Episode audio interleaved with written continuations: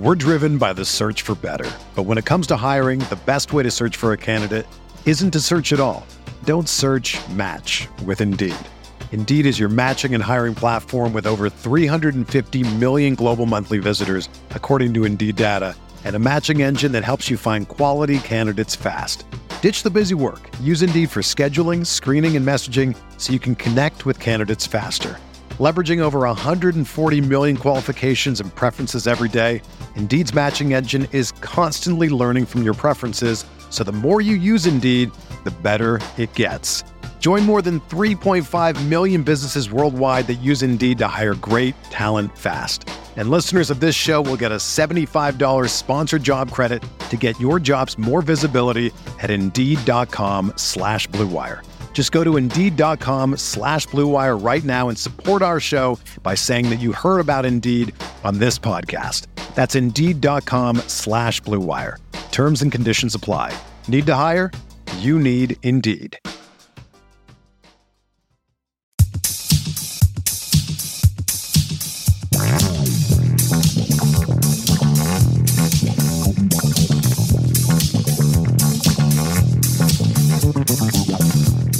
All right, 12:04 p.m. on a lovely Saturday afternoon in New York. My name is Sean W. Welcome to Knicks Film School Study Hall. I believe this is episode 20. If not, I'll go back and fix it later. I'm waiting for my co-host Chris uh, WFUV play-by-play voice for uh, the women's college basketball. Chris Persiani will be here shortly. Shout out to everyone in the room: BK Nix, Ben Kim Gerby, Gabe, and M.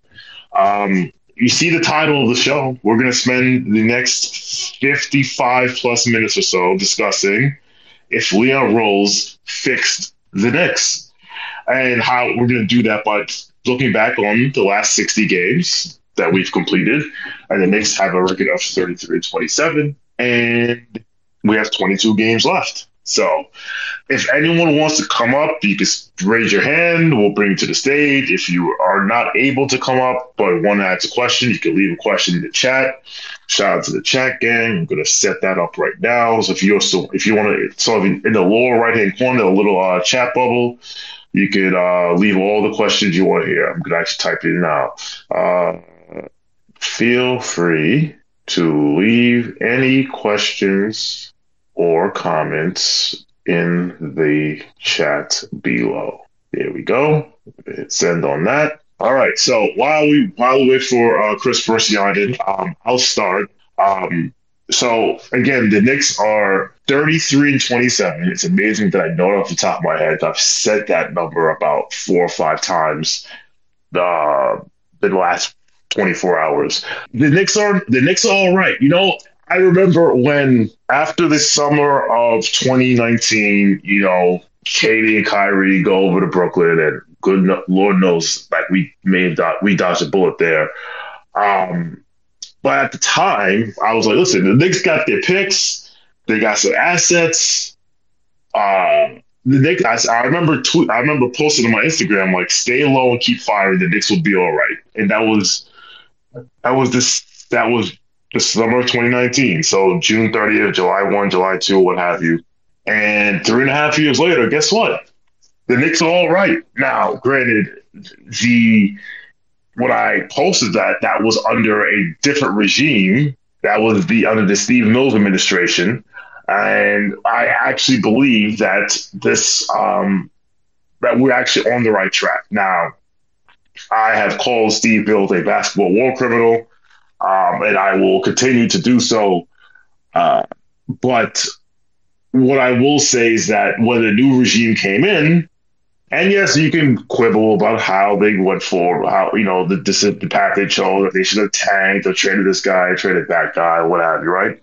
But three and a half years later, from that fateful day in June, the Knicks again, 33 to 27, sixth seed in the East, with a whole bunch of young talent, a whole a, a, a, a lot of draft capital, no maximum contracts. And again, Julius Randle's contract is not a max contract. Uh, no max contracts, no a clean cap, um, cap flexibility. We're in a good place. And I think that, and I will say this I will credit the front office because we will. I would have drove Julius Randle to JFK for my to myself last summer, this past summer, and picked up whatever ham sandwich got in return and been fine with it. And they stuck to the guns and they said we can we can get this player back to a semblance of what he was the year before. Now, granted, I didn't expect this because he's better this season than he was in his all uh, than his All NBA season two years ago. They did that. I mean, not much has been said about us our, our ability to draft. Uh, we saw the 20, if it wasn't for a, I don't want to say a lucky, but a high difficulty shot by Jose Alvarado last night in the Rising Stars Challenge, Quentin Grimes would have been the MVP, and he was the 25th pick in the draft. Another 25th in the pick in the draft, Immanuel Quickley, who unfortunately, because of the pandemic, never got to play in a Rising Stars Challenge. He was also 25th. Uh, our starting center was picked 36, Mitchell Robinson is one of his backups was the 58th pick of the draft. So we've after and I was saying this listed from the Mecca. The Knicks had four the Knicks had four lottery picks in a row. 2017, 2018, 2019, 2020. And there's a strong possibility that none of them will get to a fifth year on this team and the best one by far is RJ is RJ Barrett. And meanwhile, we may get better production out of the picks after, like when, when we look at the picks after our last honored pick, which is Obi Toppin, we may get better production um, as a collective out of picks 25, 25, and 58, which is insane. And I like to join. I like to invite my host, Chris, co-host Chris Persiani of WFUV Sports. He is the voice of the play the color. I'm saying it. you are the voice of Fordham women's college basketball until um, someone tells me otherwise. Chris, good afternoon. How are you doing? Chris, good afternoon. How are you doing? Chris going once, Chris going twice, Chris going three times. Okay, maybe he's having technical difficulties, but I can't hear him, and he looks like he can't. He's not. He's not coming off of mute. Um, so I'll just I'll just continue to while we I'll just oh okay I'll continue to filibuster while you uh while you sort your uh while you sort yourself out. Uh, want to give a shout out to the Raskins. Shout out to you and Pod, Brian, most Steph in the building, the Mecca, Jimmy, Charlie. Shout out to everyone in the space. Uh, in the building. Do we have? Okay, let's, oh, let's try. Let's try Chris again. Let's see if this can work. All right, let's see if this works. Uh, requests. Yeah, Chris. For some reason, this thing this thing is squeaking. Um, I think you might have to like leave and come back. But let's see if you can hear me. Chris, can you hear me? Chris, can you hear me? All right, Chris. I would I would leave the leave the room. Actually, no. Just go down to listen. Actually, I know what I'm to do. I will fix this. This is live produ- This is live producing. So I'm just gonna Chris. I'm gonna yeah. There you go. All right, so that should work. Uh, and then we'll just bring you back up and we'll bring you back in a second. Okay, he's gone. Okay.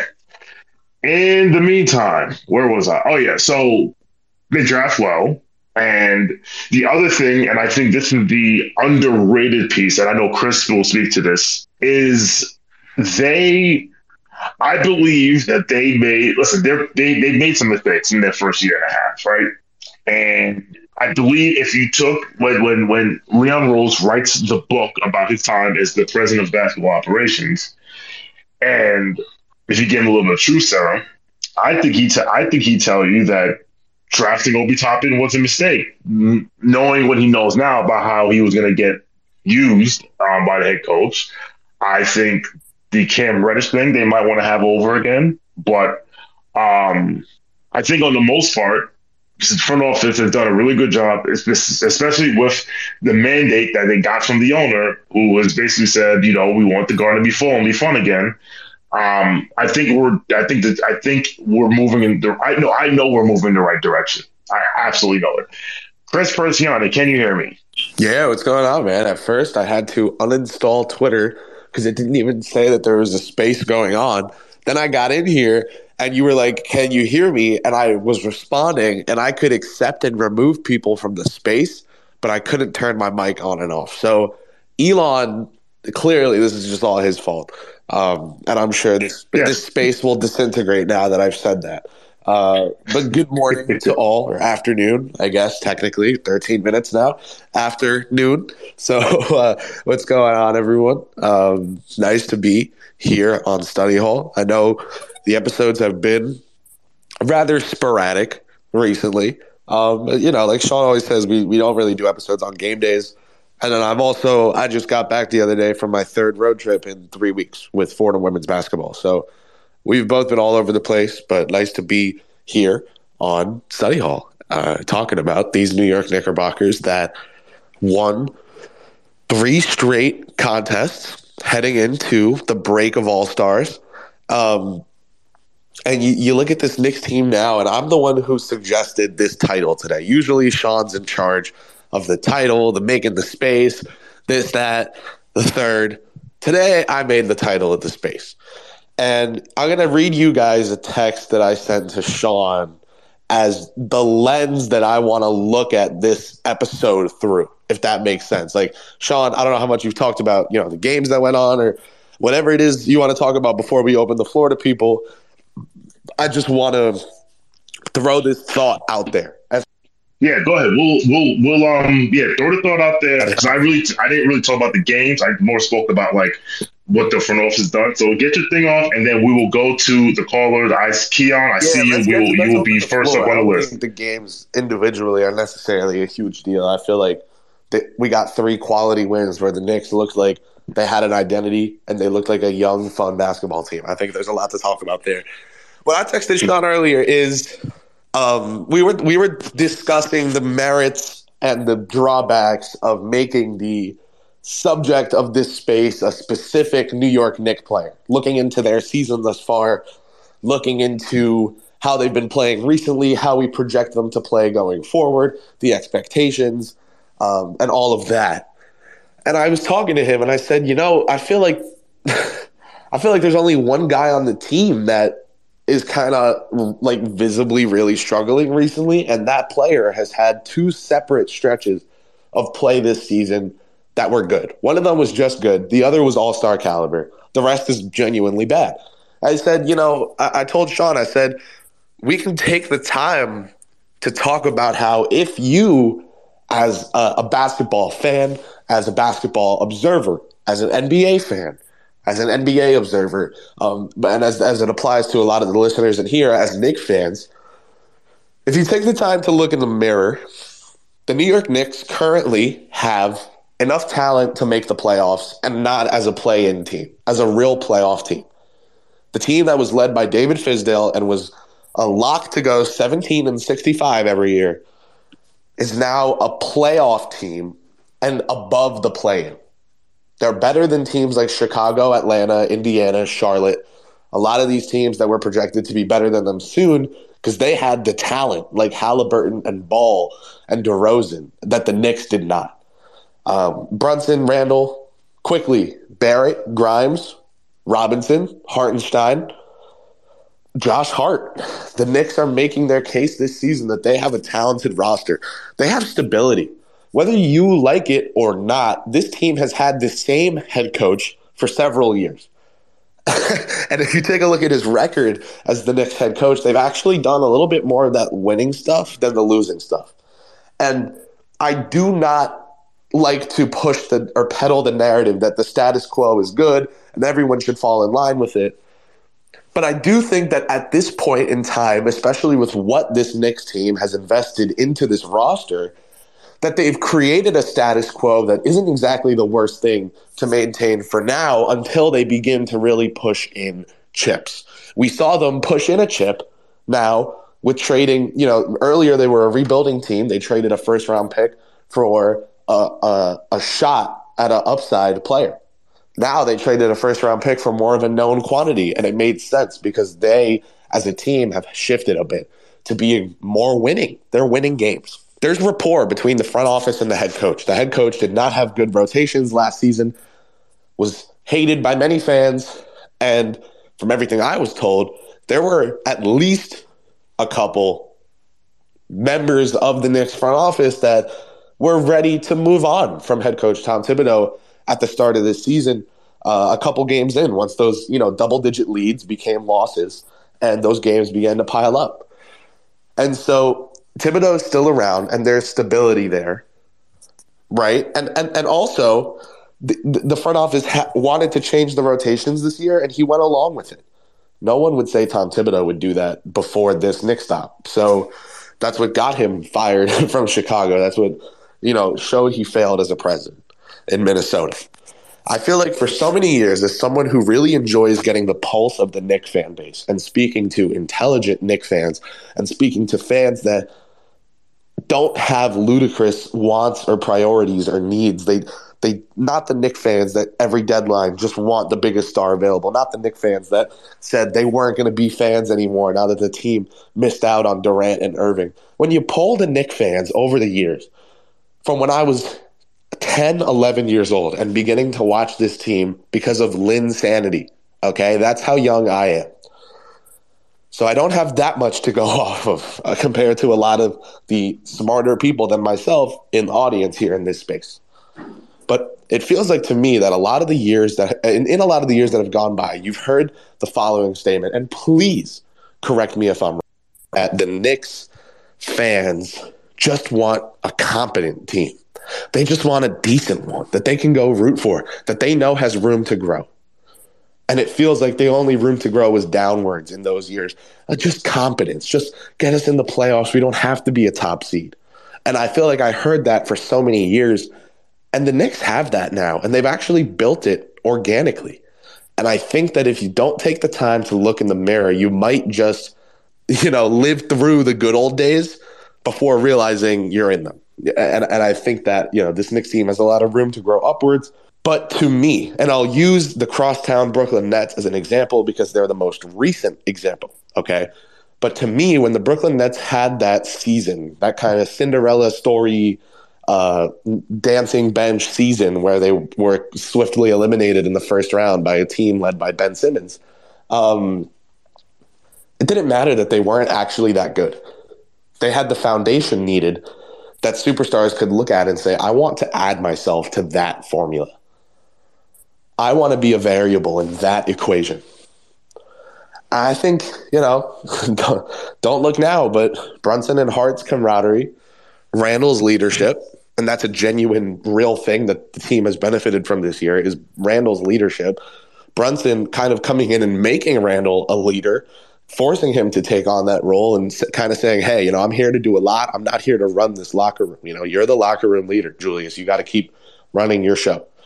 Um, is the best way of leading that Brunson could have done, in my opinion. I think if you if you look now, the Knicks have that competent, young, fun team, and they have a lot of room to grow from here as well. So, as opposed to making the topic of this show possibly the only player on the team that's struggling I figured, well, good organizations, good teams that are historically good, like the Nuggets and Spurs and Raptors, they get leeway. Their star can disappear for a month and no one will talk about it because that team has uh, a precedent, right?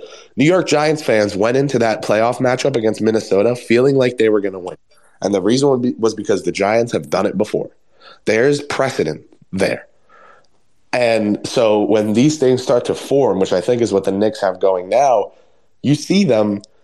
I think, and my real point here is I think you're starting to see the formation of the New York Knicks as one of those teams you hear mentioned as a, a developmental hotspot. You know, Grimes and Quickley, 25th picks, um, things like that.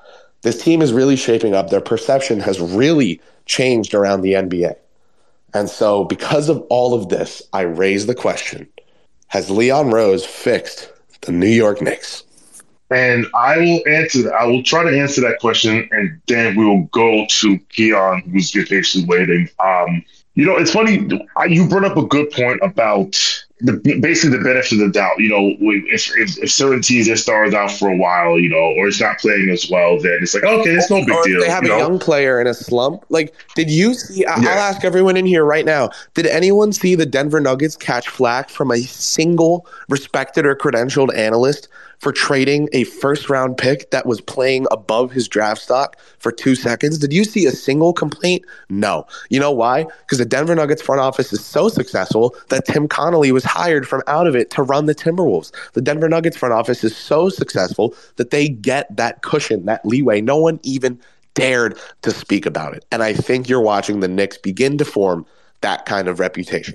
And I've always said that the one of the the most underrated part of this of the job this front office had to do is to change the perception of the franchise.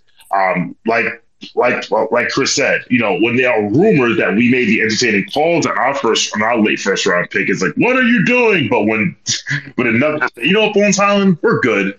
It's fine because you know what they have, you know why because they have Jokic and they're good and they've been good for a while. So um, has he fixed the Knicks? I think the the interview that James Dolan gave to WFAN actually gave me a lot more insight into the job that this team that this front office has to build a team, and specifically the the requirements and restrictions and the structure in which this in which a successful team has to be built.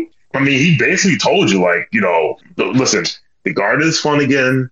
We're having, you know, the garden is fun. People are having fun at the garden again. They're a good team. That's what he wants.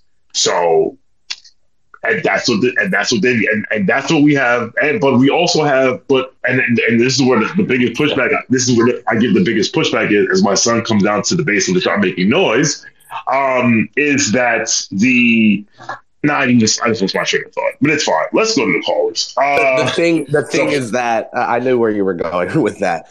Um, it's it's that you see, uh, you know, oh well, it's fine. You know, fine if another team does it, not fine if the Knicks do it. Um, yeah, that coverage is out there. I think you're just seeing the shift of the Knicks into a respected team. Now, me personally, I spoke to this is just, you know, one example, right? But I spoke to someone after the 2021 season who knows people, and they said that, you know, when it came to the players they speak to across the league, when it came to the executives they speak to across the league, that playoff fourth seed berth didn't really earn the Knicks much respect league wide, and their perception didn't change much. It was the first decrapification of the New York Knicks. It was the the decrapify is the best word I think, and it's not even a word. But you look at what happened, and the foundation was blown, not blown up, but like live reset. They they filled the tire, the flat tires of the car while driving it, um, and they did it without spending future draft picks, without trading away young players that are in their rotation that have shown, you know, enough promise to stick in the rotation, they still have mostly all their assets. And so that's what separates them from me to teams like Chicago and Atlanta who have paid out the wazoo in terms of mortgaging their entire future to be a worse team than the Knicks are now. Absolutely. Like to your point, like the the almighty fourth seed is referred to was the first step. It's it, it's going to take a lot. Like it's going to take a lot the like we know there's a Knicks tax. The Donovan Mitchell trade showed us that. We know we don't get the benefit of doubt. Um, we don't get the greats other teams do. But no, we just got to keep working. It's not going to happen overnight either. For over 30 years, the law offices of Weiss and Rosenblum in New York City has been home to a team of award-winning, hard-hitting injury attorneys who have a long track record of seven-figure results. Whether you've been injured in a car accident, fall, construction accident, or other traumatic event, Weiss and Rosenblum will work tirelessly to maximize the award regardless of the severity of your injury and get you and your family the fair and just compensation you deserve. Call Weiss and Rosenblum today at 212-366-6100. Again, that's 212 366 6100 or visit weissandrosenblum.com for more information. No case is too big or too small. Personal attention to your matter is a priority. Once more, call 212 366 6100. Previous results do not guarantee future outcomes. If you think you might have a case, speak with a veteran attorney, not a rookie.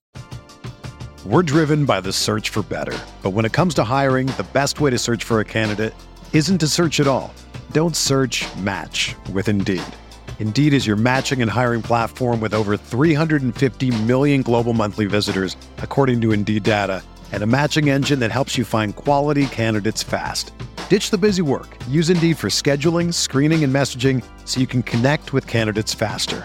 Leveraging over 140 million qualifications and preferences every day, Indeed's matching engine is constantly learning from your preferences so the more you use Indeed, the better it gets.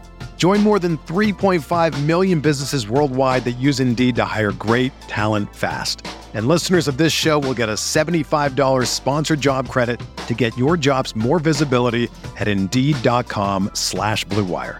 Just go to Indeed.com slash BlueWire right now and support our show by saying that you heard about Indeed on this podcast. That's Indeed.com slash BlueWire. Terms and conditions apply. Need to hire? You need Indeed. All right, let's go to Keon. Um, so Keon will the stage. After that, we'll go to my man Nick. It's always good to talk, side, argue with you. Uh, Keon, welcome to Knicks Film School Study. Or how are you? Hello. Hey, Keon, you're on. What's going on? Cool. What's up? Uh, thank you guys for hosting this. This is my first time participating um, in the spaces, but I big fan of Knicks fan uh, film school. Or sorry, I watch both KFTV and Knicks Film School. Uh, but they're like my. How, how, dare you watch both? No, I'm just joking. No, big, no shout out to CP and Knicks Fan TV. Um, but yeah, you know, like, uh, so really, I joined today because this is a, the exact sort of conversation that sort of has been rattling in my brain recently. As someone who's been a sort of a Thibs detractor in the past year, and it's also been a bit frustrated with some of the decisions by the front office. Um, but finding that there's a culture here, um, one that maybe is hard for me to identify or had been hard for me to identify at parts of last year uh, with some of the decision making and some of the performances that we put out there. Um, but I'm finding that there's a weird, it's sort of reflective of New York in a weird way. Um, it's sort of like when you meet someone in traffic and you both are trying to go the same direction, you have this weird fight where you're merging. Uh, but if you're stubborn enough, weirdly enough, um, and you sort of go forward with conviction, you'll find up you end up in the right place anyway. Um, and I feel like Tom is one of those coaches who sort of has a very like it's sort of preset. Like he's been telling himself probably the same five things for the past 20, 30 years.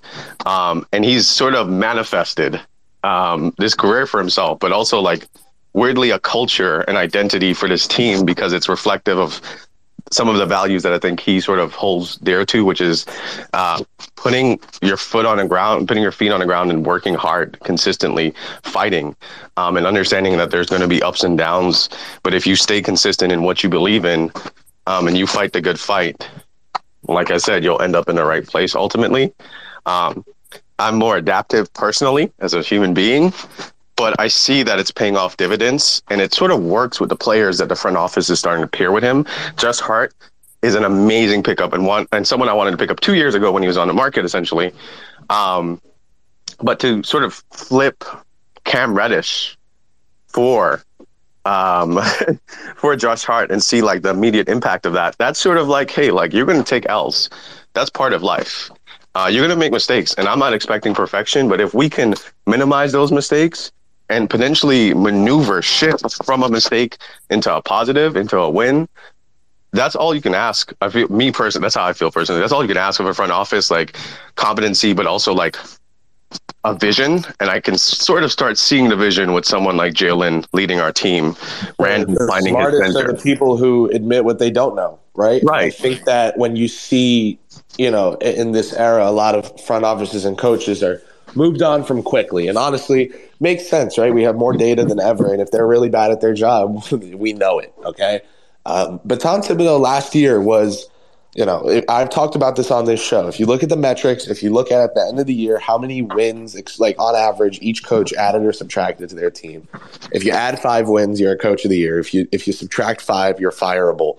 Um, you know, my negative three is really bad, but not super fireable. Positive three is pretty good, but you know, you're not a top five coach or whatever. Thibodeau was a negative five last year. He was as bad, pretty much on average for NBA coaches, as bad as it gets on a year to year basis. Um, but Leon Rose stuck stuck with him, and and I think part of that was because when you're working with James Dolan and you want to fire a coach, bring in Johnny Bryant. Then if Bryant doesn't work out, you probably won't get to hire a new coach before you get fired yourself. Um, I think a, a good amount of that had to do with Rose kind of playing the board and seeing keeping Thibodeau out there as as the best option for them long term in regards to how he can stay in his position to keep executing on his plan. Um, so I, I can get that. I just also think that you know, like you were saying, you know, the Knicks have this identity, um, and and what they do is they they worked on the margins and they acquired second round picks at a thin air, and they used those second round picks, seven of them to be exact, to acquire Jalen Brunson while also shedding off their veteran contracts that were were not very good. Um, then you look at you know this season, Cam Reddish, sunk cost fallacy. They took him, used something else, combined them, and got something that could help them. So it's, it feels like, you know, this is two times now um, between Walker, Burks, and Noel. And, you know, Burks, Burks was just Thibs proofing the roster. That was them saying, hey, you know, we want Quickley to get these minutes, and he's never going to get them. If Alec Burks is on this team, he just kind of has to go. Um, so you know, I think there's a little bit of that there too. But you see that move, and you see how the picks that they used to dump those players, they acquired themselves. Then they got Brunson. Then yes, they acquired uh, Reddish for a pick, but you know the 19th pick and the next pick this year is a pretty hefty price to pay for Josh Hart. The thing is that they're very likely going to extend him. And so, right. you know, that changes things too. And I just think that, you know, every time they do really mess up, not only do they fix it, but they like really fix it. You know, Randle didn't just stay; he actually came back better than he's ever been, and that's because they believed in him to to keep doing that, and they didn't think it was worth it to dump him for nothing or to attach assets right. dump him. I think these moves in the moment can get people very heated. I think now there's kind of no other option as they've played out over time, but to just look at them and be like, okay, I, I the dots are connected. I get it. Yeah, I, I mean, like, I just can't, you know, like, listen, I'm a skeptic. I, I find that on the spectrum of Knicks fans who just kind of want to burn it all down and really go, uh, and there are probably less of these nowadays than when I started listening to Knicks uh, Knicks Film School.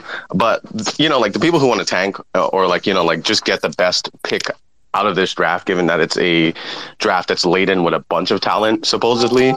Um, like I get that perspective. I'm also I also can sort of see the perspective of like, hey, like this is the most confident, I mean, competent uh, front office we've had in years, in like 20 years. Uh, this is amazing compared to what we were seeing for a lot of my Knicks fan- fandom, given that I started in 2003. Um, so I got to see some stuff, but like mostly not great stuff. Um, so I can definitely get that perspective too. But I find that like, you know, there really is this middle space of understanding like, hey, like there are some good things happening on both ends, both on the court, but also from a front office perspective. And that there's probably a vision that we're not privy to that I think members of the front office are aware of, and even our coach might not be as aware of, and uh, like long term potentially if if we keep stability that long. Um, but like six games over 500 going into the All Star break, we're doing better than our 1920 season, which was sort of this weird miracle season in a pattern of really, really awful seasons for almost a decade. Um, like I just I'm just like seeing that there's a real identity that this team competes that they're tough that even without having sort of like this thing that the coach is known for. This the coach is known for like a very stout defense, particularly uh, stout interior defense, um, and he's doing things that he hasn't done with other teams in the past with pieces that he hasn't had in the past. He's trusting his players offensively to.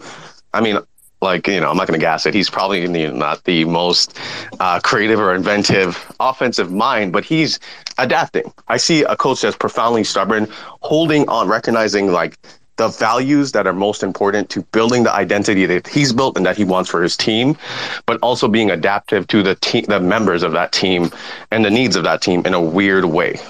Am I 100% pleased? No. But if but if I'm 70, 75%, like, who am I to complain about, like, a team that is, to me, very clearly going in the right direction, even if the national media hasn't recognized it, or, you know, our own fans who are dissidents of, like, what they're seeing, like, literally seeing uh, take place in front of them. Um, but, like, yeah, man, like, season, I don't, I'm just going to say I'm, like, optimistic because it's really it's been really hard to be in this space as a Knicks fan for the past my past 20 years essentially. Um, um, I think you know like the front office has fixed a lot of the problems. And part of that is just consistency. And even if it's a mob identity, which it kind of is a mob identity with Leon Rose and uh, Dolan, for sure, is like uh, like he yes he gives total mob uh, mob boss vibes, and even Tom like you know. so even if it's like a family business, which is like not necessarily reflective of the way that things are done across some of the more prolific front offices that currently exist, if it works for us, if it is reflective of like I think old New York style or whatever, I'm cool with it. Because at the end of the day, for me, it's the product. Um, and kudos go to to the coach as well. Like this is a coach that does have an NBA championship under his belt, albeit he was a defensive coordinator. We don't know what if that was his peak. We don't know if there's a version of Tom that like in the playoffs with the right pieces executes at such a high level in terms of his defensive scheming that if some of the core players have the talent offensively to own that part of it and have the freedom to do what they do as we let Luka go do whatever he wants. We let Kyrie go do whatever he wants. And because they can do it with an efficiency, that's why we give them kudos. James Harden's game is ugly. Sorry. That's that's my opinion. But like, you know, dribbling for 20 seconds is is to me watching that for years was it's not basketball to me personally.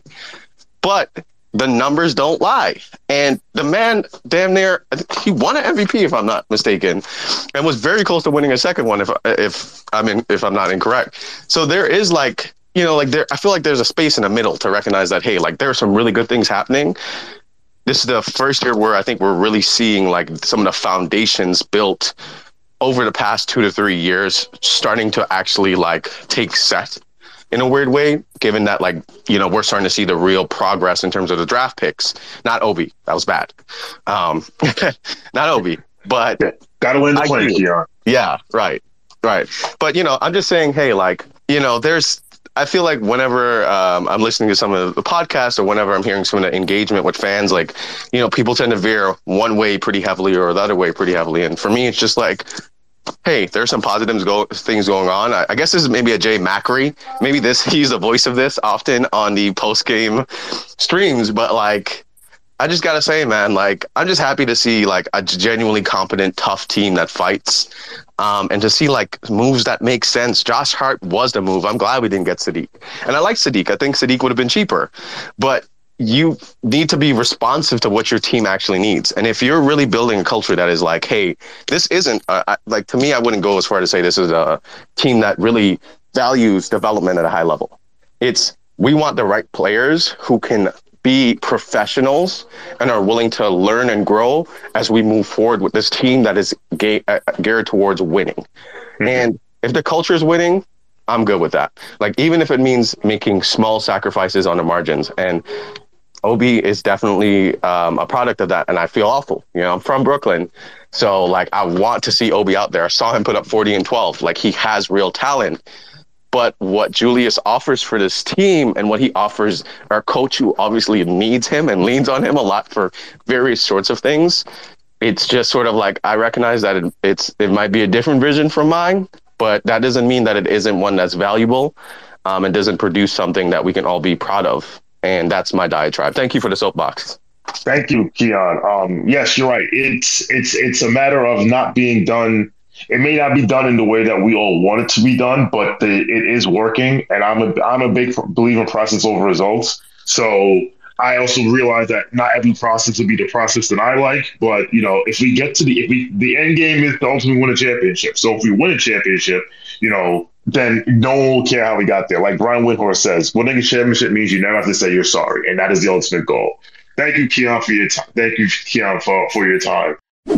You know, if I would have applied myself, I could have gone to the NBA. You think so? Yeah, I think so. But it's just like it's been done. You know, I didn't want to. I was like, I don't want to be a follower. Hi, I'm Jason Concepcion, and I'm Shea Serrano, and we are back. We have a new podcast from Wondery. It's called Six Trophies, Woo! and it's the best. Each week, Shea Serrano and I are combing through all the NBA storylines, finding the best, most interesting, most compelling stories, and then handing out six pop culture themed trophies for six basketball related activities. Trophies like the dominant Dominic Toretto I Live My Life a Quarter Mile at a Time trophy, which is given to someone who made a short term decision with no regard for future consequence. Or the Christopher Nolan Tenet Trophy, which is given to someone who did something that we didn't understand. Catalina Wine Mixer trophy. Ooh, the Lauryn Hill, you might win some, but you just lost one trophy. And what's more, the NBA playoffs are here, so you want to make Six Trophies your go to companion podcast through all the craziness. Follow Six Trophies on the Wondery app or wherever you get your podcasts. Listen ad free right now by joining Wondery Plus.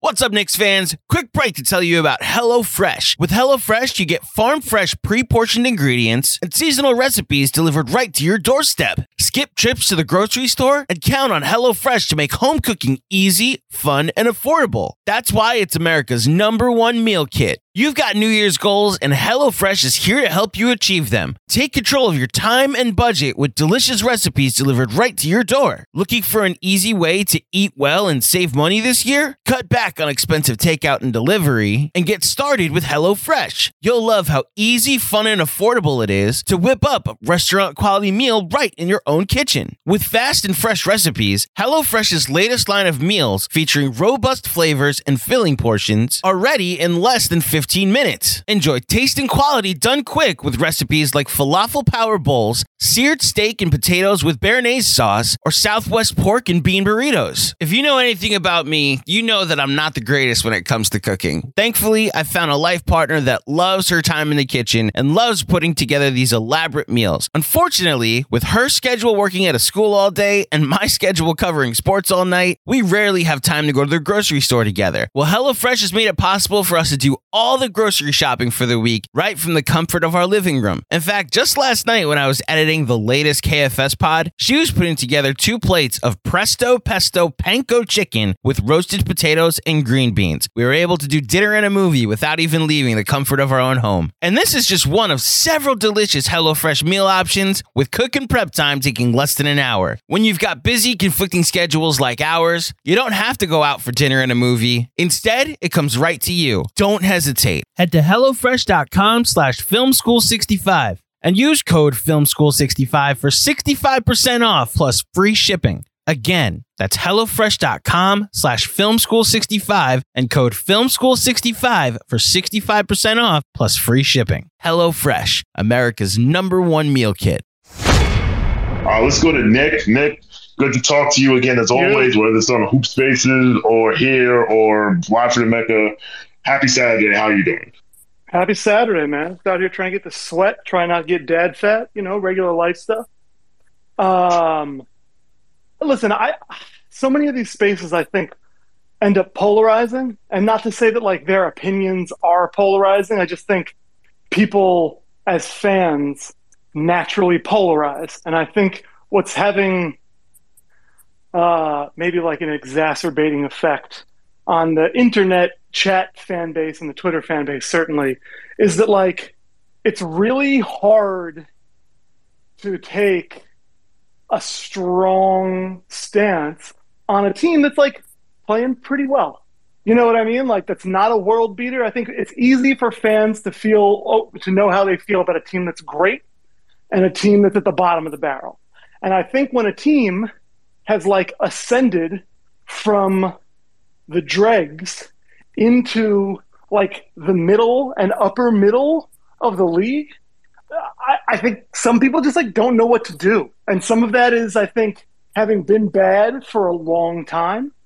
Um, but the truth is, like, you can always feel a way about an individual move on a team, right? Like, I have strong feelings maybe about the Cam Reddish situation. I have strong feelings about the way they played after the fourth seed season and how they, you know, doubled down on the roster. But you know, when you take a step back and you track a team's progress, like if you were frustrated about the team not leaning enough on the young guys, if you were frustrated with the with the, with the rotation not reflecting the best level of talent, if you were frustrated with you know the young gifted offensive players not being put in a position to kind of do their thing well, you fast forward like a season and a half, and the team is being led by Julius Randle having an All NBA season, All NBA caliber season, and then a lot of young players, including their biggest offseason acquisition, which is roundly hailed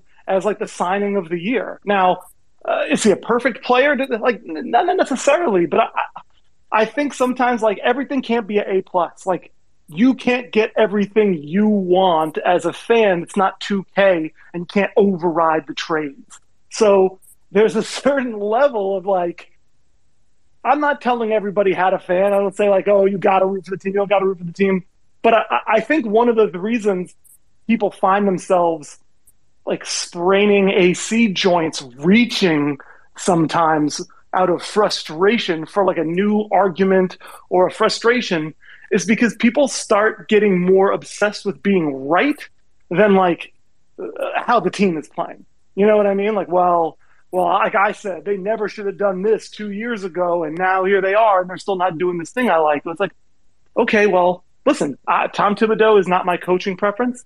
I he is his offense is like antiquated and not innovative. I do think that when you end up in a real playoff series against a, in, in one that you could potentially win, I think his inability to adapt will cost them games and opportunities. But like broadly, I can look at a product and say, yeah, he's not the coach I want, and like maybe Leon Rose hasn't done everything I'd like, punting on too many draft picks or whatever, but when you look at the shape of the roster, as they kind of chip away pieces of ice and they, they're building the sculpture, like the things that are coming into form are good.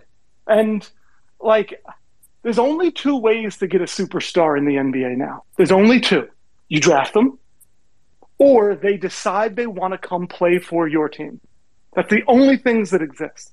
Like, the days of oh, we've got the right GM and he makes a smart trade and finds a superstar player and has the package. That doesn't. That's not really how it works anymore. Like guys decide where they want to go, and they either force a trade to that location, or they go there in free agency. And often, what they actually do is uh, re-sign and then force a sign and trade to that location. And so, like, you have to either be drafting likely in the top five or seven, being those bottom five teams to get a top pick to get the the Wembys and the Scoots and you know if you depending how you feel about Banchero, whatever, you, to get a top lottery talent, or you have to present yourself as Brooklyn did a couple of seasons ago as a place where it feels like things are happening. And by the way, when they got the superstars, uh, they fired their coach because that was not the coach for those superstars. But like you make yourself like an advantageous and a welcoming landing spot by being competitive and having interesting pieces around. Now, you can easily go to the Brooklyn. We could spend all day talking about Brooklyn's failure, right? And like gutting the roster for James Harden, even though they had good complementary pictures, whatever, whatever, whatever. But the only thing you can do is make yourself a welcoming landing spot. And in the meantime, you try to improve your stock around the league. Now, do I think that the broadly everybody's changed their opinion in the in the league about how they feel about the Knicks and how they're viewed? No, I think like more consistency is what builds that. Like more smart signings, more smart moves, more you know. But but I do think you can easily look at the Knicks and like they're no longer a laughing stock, and that's a huge step up from where they've been over the last decade plus. And so to me, I like I I, I hear guys and I like I'm, it's funny. I've been at ESPN for the last five years. I'm about to start a new project. So I suddenly have like a couple of weeks of like daddy daycare time. And like, I listen to a lot of radio, podcasts, whatever. I listen to a lot of spaces and you can, you can hear people like trying to work themselves up into a froth and, and yell about the Knicks and get upset or, or get so hype. And I just think like, uh, a lot of that is effort because the team is not either of those things. The team is playing pretty well and outplaying expectations at the outset of the season. And so uh, when it's not the way you'd like to do it, but it's being somewhat successful, like that's a hard thing for a lot of people to manage, like in their professional professional life and their personal life. And I think it's playing out among fans right now. Like, yeah, you wanted to get rid of Julius Randle, okay, but he's playing like one of the best 15 guys in the league. Like, ah, you didn't like Jalen Brunson because he's got ter- he's got he's got T Rex arms and he he can't get on the the Six Flags Great Adventure like roller coaster, but like, but he's cooking. And he's playing like one of the best point guards in basketball, one of the best guards in basketball, and so.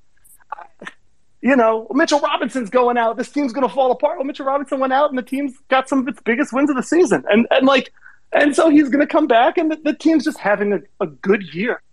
And like, that doesn't mean you have to do anything. Like fans out there don't have to do anything, but but I do think when you are coming up with your analysis, when you are ginning up your takes, when you're getting in your space and you're creating your content, it it does behoove you, I think, to remember that the team's playing well, even if you don't like the people who are in charge of it. And the Atkinson thing is the perfect example. Atkinson got the got the Brooklyn Nets from a wasteland to a respectable, appetizing team for stars, and they brought in the stars, and Atkinson was no longer the guy.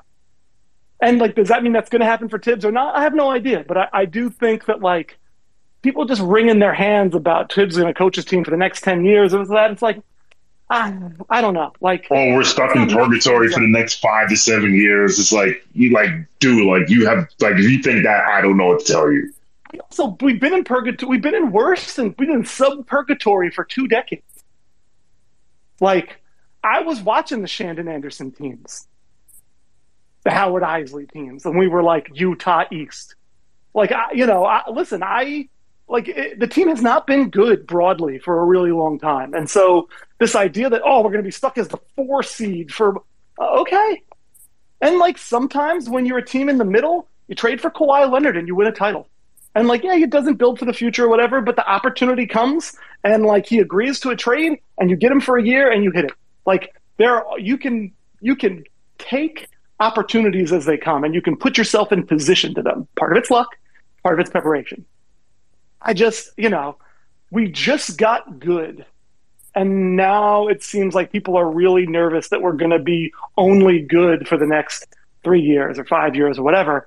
And what I'd say is like, okay, like, yeah, if the team is still like this in five years, that would be disappointing. But they're better than they were last season.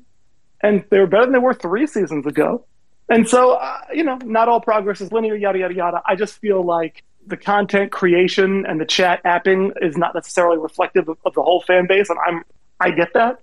But when I do step into it, I'm like, guys, I don't know. There's a lot of good things happening. Like it's not all good. I don't love it all. And I, I, hmm. by the way, Leon Rose not be my guy, and Thibs not be my guy. But like, I don't know. I can look around hmm. and be like, a lot of B pluses. Yeah. No, no. Listen, you are. It, what you what you have said, the thing that stuck out to me, the thing that stuck out to me the most was like, you know, about people more concerned about being right than being, you know, being happy or accepting the results. You know, like you know, when Jalen, like you know, Jalen Brunson went from overpaid to he's a ball hog. Um, Immanuel Quickley hates uh, Cam Reddish. Um, uh, now and now because Quentin Grimes and shout out to Quentin Grimes, like yo, every time Quentin Grimes basically plays games that don't count, he turns into a star, and our people like, oh, Thibs holding back. It's like to your point, like if you had told me four years ago that the Knicks would be 33 and 27 and as firmly in the sixth seed and have an all have an all star and arguably two, we all would have taken it, right? So. um but you know, listen, some people are, are, are, addicted to being right, and you know, like the whole the drafted thing. Like I, so I did Live from Mecca yesterday, and uh, someone had said, uh, you know, it's proven that being, you know, going through the draft is how you win it, get a championship. You know, being at the top of the draft. And I'm like, hmm. So I looked at the, I looked at the, I looked at every NBA champion this century, and I saw how did they acquire their best player and if I work backwards, started from Golden State last year, well, that player was drafted seventh. The year before that, that player was drafted. Giannis drafted 15th. The year before that, look, they traded for LeBron. The year before that, they traded for Kawhi. The year before that, they had Kevin Durant. Kevin Durant was drafted second. The year before, actually, then again, that was a that was a free agent signing. Um, then the year before that, that was LeBron. That was that was LeBron who left and came back. Uh, right, like the Miami Heat, they traded for the, they, they their best player they traded for. The Mavericks, they drafted a guy ninth. The Lakers' best player in in, in, in 2009 and 10, they drafted 13. No, the draft they traded, he was 13th, right? So at some point, we have to realize that there's more than one way to do this, and because the way because it's not the way do it, we want to do it doesn't make it wrong. Um, I want to get to because we have a hard stop at one o'clock. I want to get to some of the comments in the chat. Nick, do you have anything you want to respond to really quickly? Thirty seconds. One two. No, I'll be honest. Three. My wife called uh, and okay.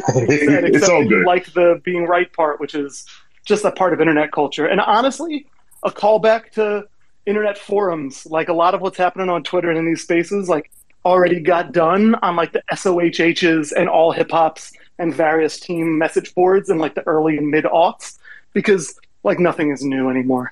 And so exactly, um, yeah, people have always been clout chasing. It's just that the way they do it is in different forms now. Like you know, when you're a fan and you're like you're passionate about something, like there's two ways to do it. Like you enjoy, be like I'm a team of rivals guy. I like people who think differently than me. I think that's fun, but there like the other part of it is you know it gets competitive people like either can't play basketball can't play basketball anymore never could like can't and like they find their competition in talking about sports and so it becomes a like it becomes a superiority inferiority thing when it's really like you know listen guys at the end of the day and i'll say this because like i spent years working with woj i worked on the i ran the pregame nba show at espn i've been in and around the draft process the last couple of years running draft coverage like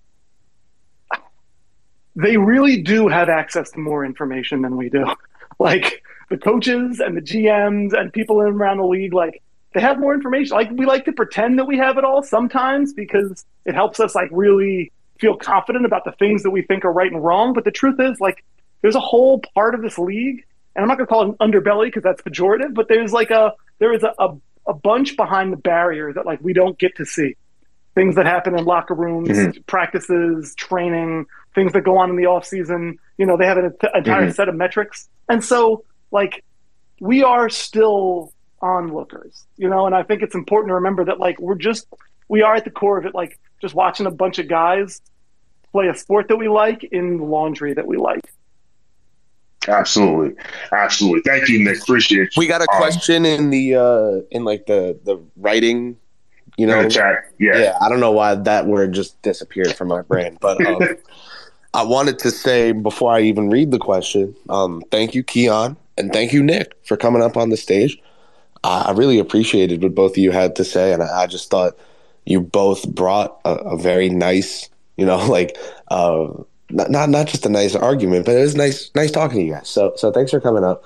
Um, Appreciate and, y'all, and I'm a do, fan of the product. Also, you guys do a great thing, and I, I, I check in on it. I just figured Sean and I have uh, have like come across each other in different forms of it. I was like, I gotta come share the space and, and check in, man. So I, I appreciate you guys. Hey, I, I, appreciate that. Thanks for coming and being part of the family. Um, to answer this question, questions from Altirad. Have you guys noticed Johnny Bryant get more involved? Julius credits him for a lot of his improvements, mentality, and three point shooting.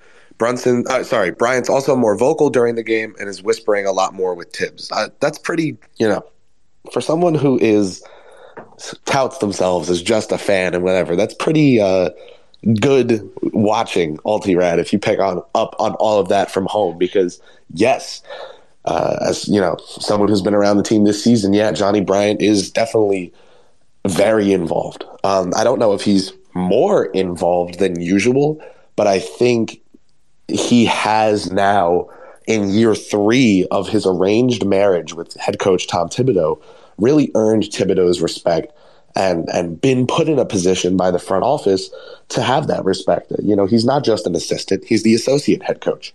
Um, during games now, uh, when when there's a you know a call made that the Knicks bench doesn't like, Bryant is probably up there in front of the ref before Thibodeau. He's he's right there. You know, he's the right hand man on the bench. Um, I, I liken it a lot to last season for Fordham men's basketball. Kyle Neptune was the head coach. Keith Urgo was the head assistant. Um, but Urgo was the one doing all of the recruiting. Urgo was the one doing all the dirty work behind the scenes. Neptune ran the practices and coached the games. And you see, Neptune went to Villanova, um, and their team, you know, isn't doing too great this year.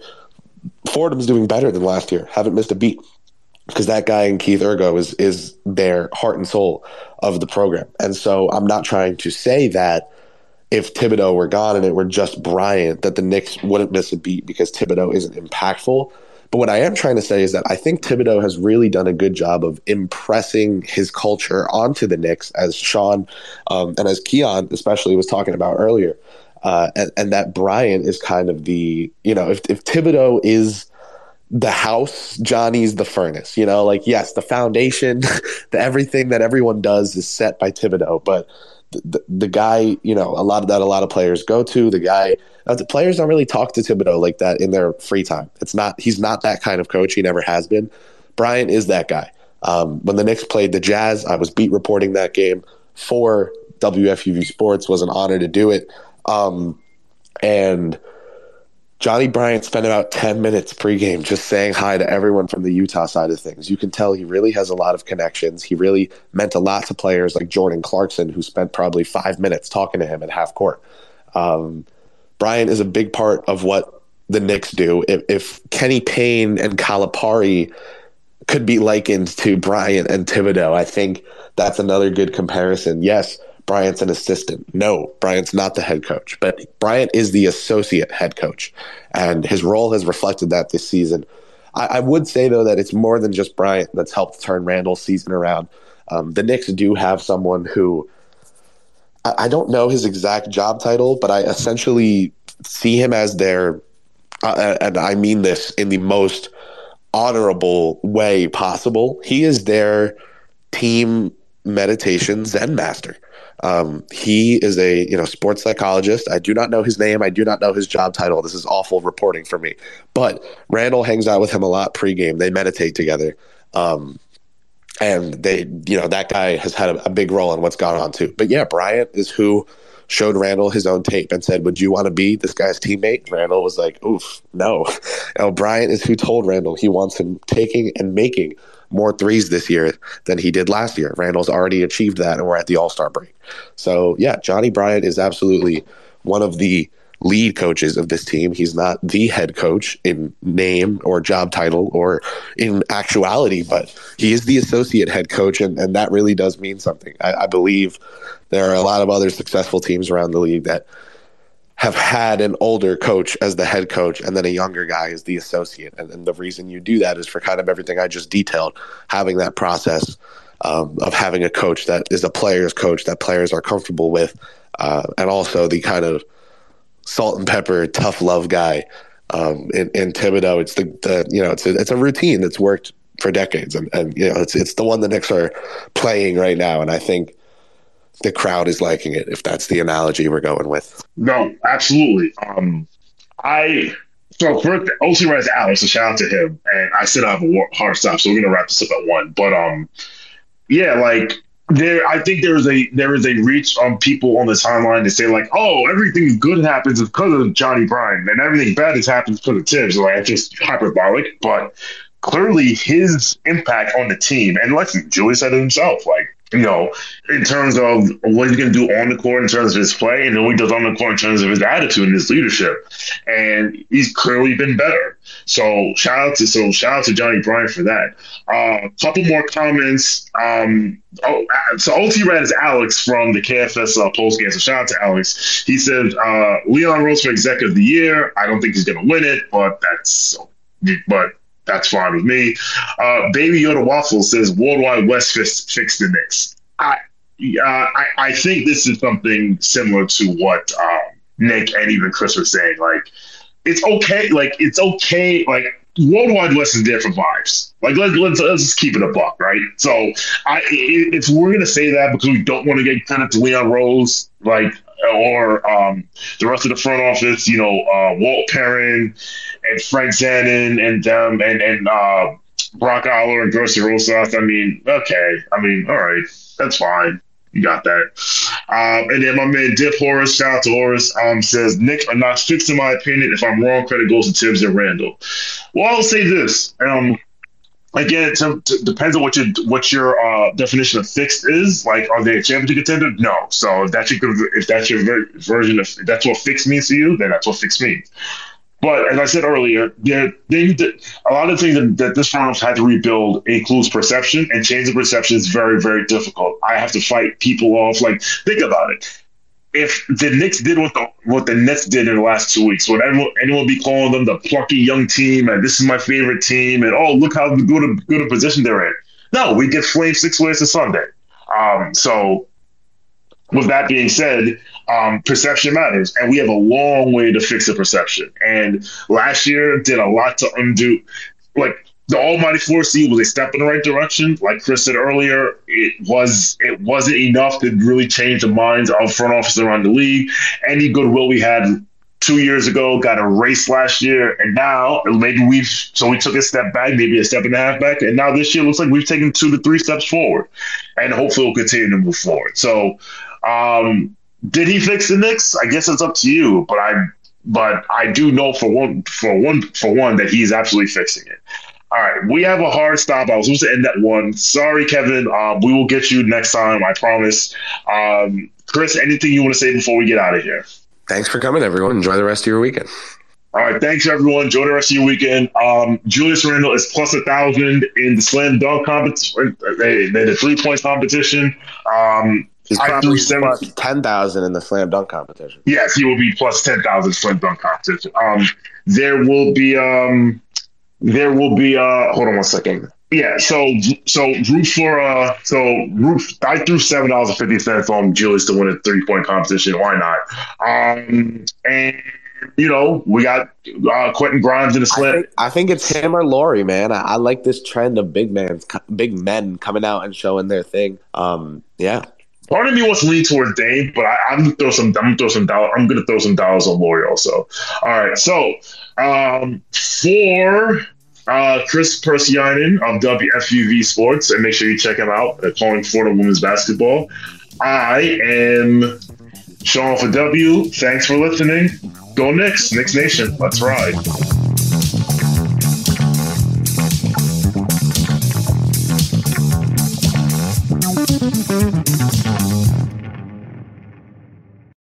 The headlines remind us daily the world is a dangerous place. The elites in charge say everything's fine, stop noticing. But you know better. And your gut knows that time is short to prepare for a world that is four missed meals away from chaos. My Patriot Supply has helped over 3 million families become more self reliant and is the company Americans trust to prepare. Go to mypatriotsupply.com and secure their best selling three month emergency food kits. Each contain delicious breakfasts, lunches, and dinners, averaging over 2,000 calories per day. Secure at least one food kit for each family member. For a limited time, save $200 plus get free shipping on all their Ready Hour 3 month emergency food kits.